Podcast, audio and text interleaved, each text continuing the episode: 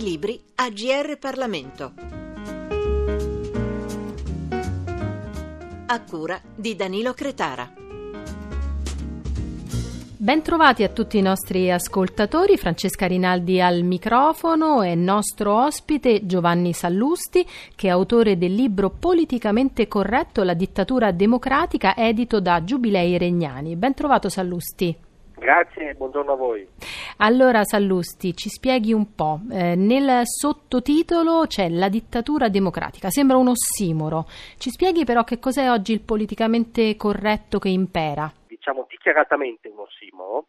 Eh, dittatura democratica perché diciamo, non, non, sapevo come definire altrimenti dei tempi che sono ossimorici, perché noi viviamo in tempi in cui, per esempio, vengono abbattute in nome dell'antirazzismo eh, di Winston Churchill, cioè l'uomo grazie a cui eh, non siamo diventati un protettorato del Terzo Reich, di Abramo Lincoln, cioè addirittura il presidente che si è imbarcato in una guerra civile per liberare la comunità nera in America, da noi di, di Indo Montanelli per esempio, con, con, un assalto come dire feroce, anacronistico, e, e, allora in tempi così trovavo che dittatura democratica fosse appunto l'ossimoro che rende al meglio la situazione che è quella, a mio giudizio, di una nuova forma di totalitarismo, appunto politicamente corretto.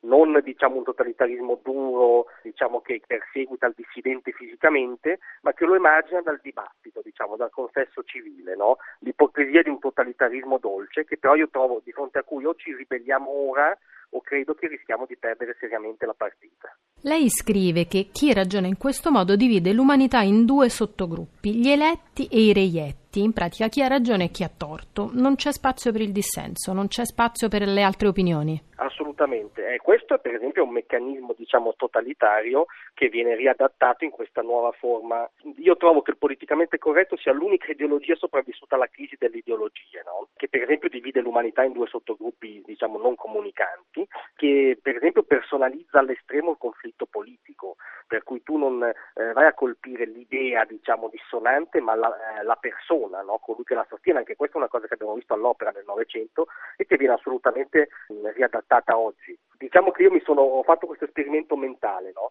ho provato a pensare chi è il dissidente per eccellenza oggi rispetto all'ideologia politicamente corretta e l'ho trovato declinato in quattro caratteristiche, che poi sono i quattro capitoli del libro. Maschio, bianco, cristiano, eterosessuale. Cioè questi termini che sono di per sé avalutativi, cioè descrivono una condizione di fatto, ormai sono una colpa in sé. Cioè maschio, bianco, cristiano, eterosessuale sono diventati altrettanti sinonimi di colpa e questa deve essere una spia linguistica che ci fa proprio sobbalzare e, e, e reagire finché siamo in tempo. Ecco, Sallusti, lei prendendosi un po' in giro appunto si autodenuncia e scrive appunto di possedere tutte queste quattro caratteristiche o di rientrare insomma in tutte queste eh, quattro categorie e eh, aggiunge, fa notare insomma più volte nel libro che salta così il principio della responsabilità individuale, cioè si attacca un individuo, uomo donna che sia più spesso uomo, eh, semplicemente per quello che è e non per quello che fa. Assolutamente, eh, politicamente corretto io la vedo come una creatura prodotta dalla nostra civiltà occidentale, laica, secolarizzata, liberale, che si rivolta contro di essa. Cioè è, il, paradossalmente è il frutto della nostra diciamo, società aperta, ma è il principale nemico in questo momento della, della nostra società aperta. E questo io diciamo, nel libro ho provato a mettere in fila una, una, una galleria di errori e errori politicamente corretti, no? di censure diciamo anche tragicomiche. Faccio solo un esempio, nell'ultimo anno accademico l'Università di Yale, che non è l'Università di Canicattì con tutto il rispetto, eh, ha sospeso il corso in storia dell'arte del Rinascimento, che era il più frequentato e gradito dagli studenti, tra parentesi, eh, perché eh, diciamo, incarnava, eh, proprio scritto nero su bianco sul comunicato di Yale, incarnava un modello eh, troppo eh, eurocentrico, bianco, eterosessuale di arte. A parte l'ultimo termine eterosessuale, che evidentemente a ieri non conosco bene neanche la biografia di Leonardo Michelangelo, ma cioè, ci rendiamo conto, il Rinascimento cassato in uno dei principali templi odierni del sapere perché troppo bianco. E, e, sono esiti comici, ma che poi diventano drammatici perché implicano la rinuncia alla nostra eredità culturale. Lei scrive appunto che l'attacco all'uomo bianco è un attacco all'intera cultura occidentale, non è un problema di colore, è un problema appunto come ci accennava adesso eh, relativamente a questa storia della cattedra del Rinascimento di Yale, è un problema di voler rifiutare le nostre origini, voler rifiutare dove siamo nati e qui si innesta anche l'attacco al cristianesimo. Cristianesimo ha diciamo anzitutto la colpa eh, atavica di essere la religione degli uomini bianchi, bianchi nel senso in cui lo declinavi tu ovviamente, non è una questione razziale, sono loro, cioè, per il paradosso è che sono i politicamente corretti i razzisti che dividono l'umanità in bianca, nera, diciamo per pigmentazione, no? Allora il cristianesimo ha l'aggravante che tendenzialmente è la, storicamente è la religione degli uomini bianchi. E, e, quindi diciamo non solo può essere bertucciata, irrisa, profanata tra gli applausi degli interloprogressisti, cosa che invece appena uno come dire, solleva anche una critica vaga al mondo culturale islamico viene subito eh, diciamo bollato no? come reazionario, quindi c'è un doppio pesismo culturale sempre a svantaggio della nostra tradizione, della nostra religione in senso lato, della nostra cultura. E questo perché ormai diciamo, ci vergogniamo di noi stessi. Un grande filosofo britannico, Roger Scruton, che è morto da poco, che era forse il più grande pensatore diciamo, liberal conservatore vivente, parlava a questo proposito di oicofobia, che letteralmente vuol dire paura della propria casa, paura di sé e quindi conseguente vergogna e volontà di annichilire una tradizione.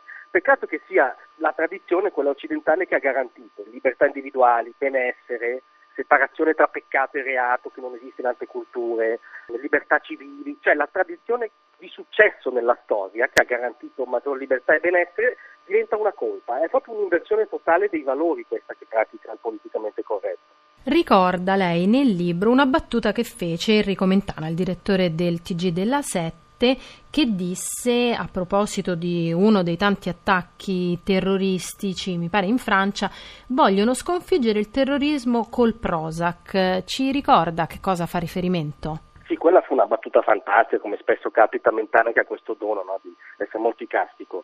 Diciamo sì, che... anche allargando un po' il quadro, no? perché lei scrive che si cerca di mascherare lo scontro di civiltà in disagio emotivo. È una delle caratteristiche principali del politicamente corretto, che in realtà aveva già diciamo, radiografato ante litteram perfettamente George Orwell, no? quando dipinse la distopia di 1984, che secondo me è un'anticipazione molto forte del, di cos'è oggi politicamente corretto, quando parlava di neolingua.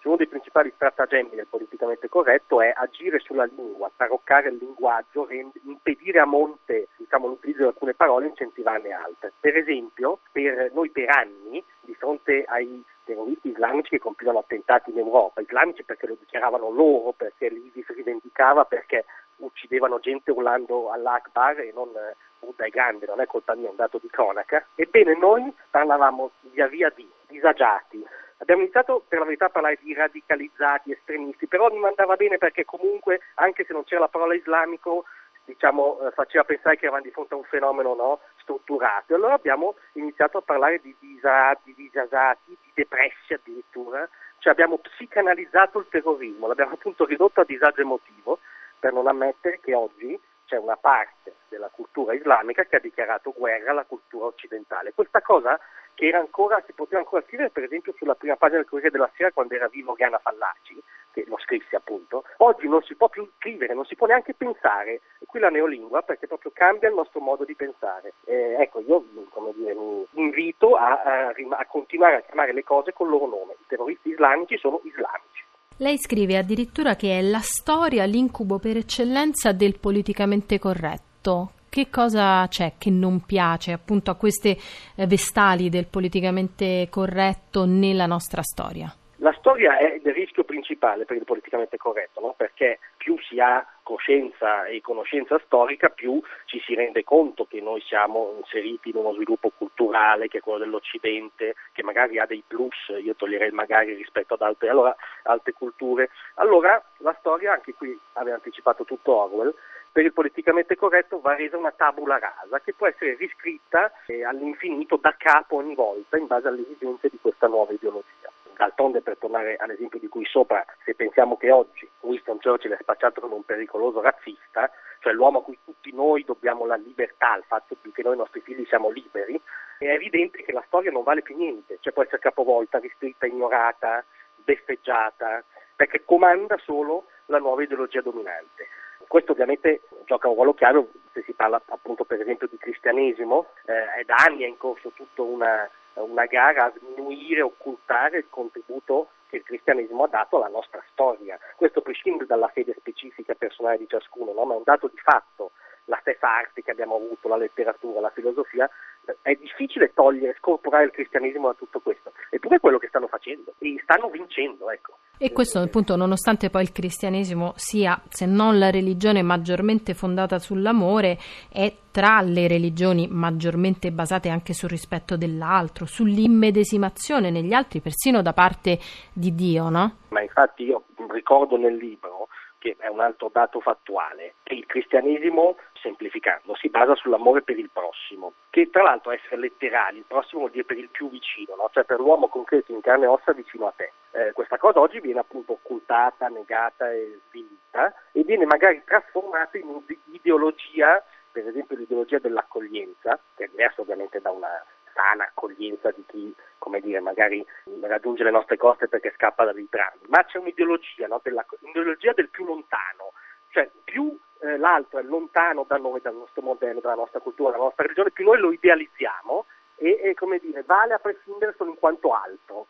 E questo non è il cristianesimo, però questa è appunto la vergogna di sé. Faccio solo un esempio per, per rendere l'idea, eh. non so se vi ricordate, ma quando tutti i giornali nostrani intervistavano Carola Racchete dopo il famoso caso in cui diciamo, forzando tecnicamente un blocco della Guardia di Finanza portò eh, un carico di eh, immigrati sulle nostre coste, le chiesero perché tu fai quello che fai? E lei rispose, molto indicativa secondo me, perché sono bianca tedesca, cioè solo, lei si sentiva in colpa per il solo fatto di essere bianca tedesca europea. E, e, e come dire ci ha spiegato meglio di mille tomi di sociologia cosa vuol dire oggi eh, la, la, vergogna di sé dell'Occidente. Come si fa a non offendere gli altri neanche esistendo come se stessi, neanche essendo se stessi? Come facciamo ad andare avanti noi che siamo appunto europei, occidentali? Come facciamo a non vergognarci? È complicato perché diciamo è una battaglia tutta anti-mainstream, cioè oggi il mainstream è quello che ogni giorno ti dice che tu ti devi vergognare di essere occidentale, bianco, cristiano, eccetera. È secondo me anzitutto una grande battaglia diciamo controculturale, cioè bisogna provare a sviluppare un'egemonia alternativa a questo racconto che implica di fondo la rinuncia a noi stessi. Questo parte anche dalle piccolissime cose, per esempio non mollare ogni volta che eh, diciamo qualcuno, eh, fate proprio esempi banali, mette in discussione il crocefisso nelle scuole, tirando fuori improvvisamente il tema della laicità che non tira mai fuori di fronte alle donne in burca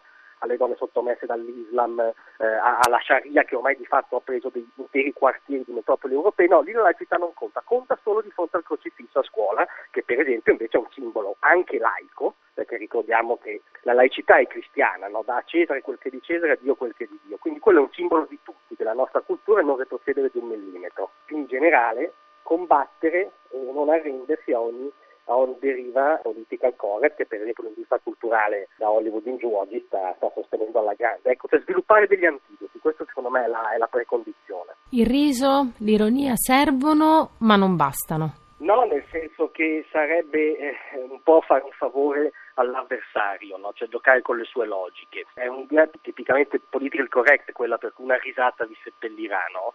No, non basta, è ovvio che bisogna mascherare nel libro io appunto maschero anche dei casi chiaramente grotteschi e comici di politicamente corretto, però questo non basta, cioè bisogna rendersi conto viceversa della pericolosità del nemico, cioè del fatto che oggi è in pericolo il dissenso, eh, questo lo ci vede nelle, nelle, università anglosassoni che sono sempre avanti diciamo dieci anni tendenzialmente, il dissenso è in pericolo.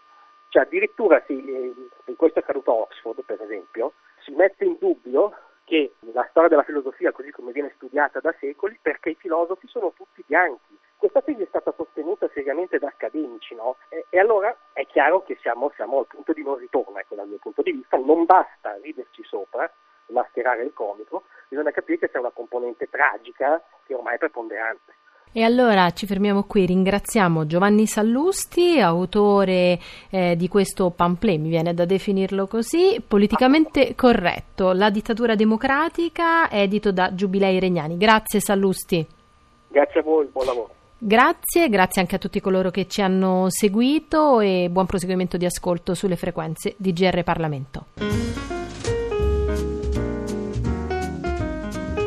I libri AGR Parlamento. Per segnalare saggi di storia, politica, sociologia e diritto, scrivere a grplibri.it.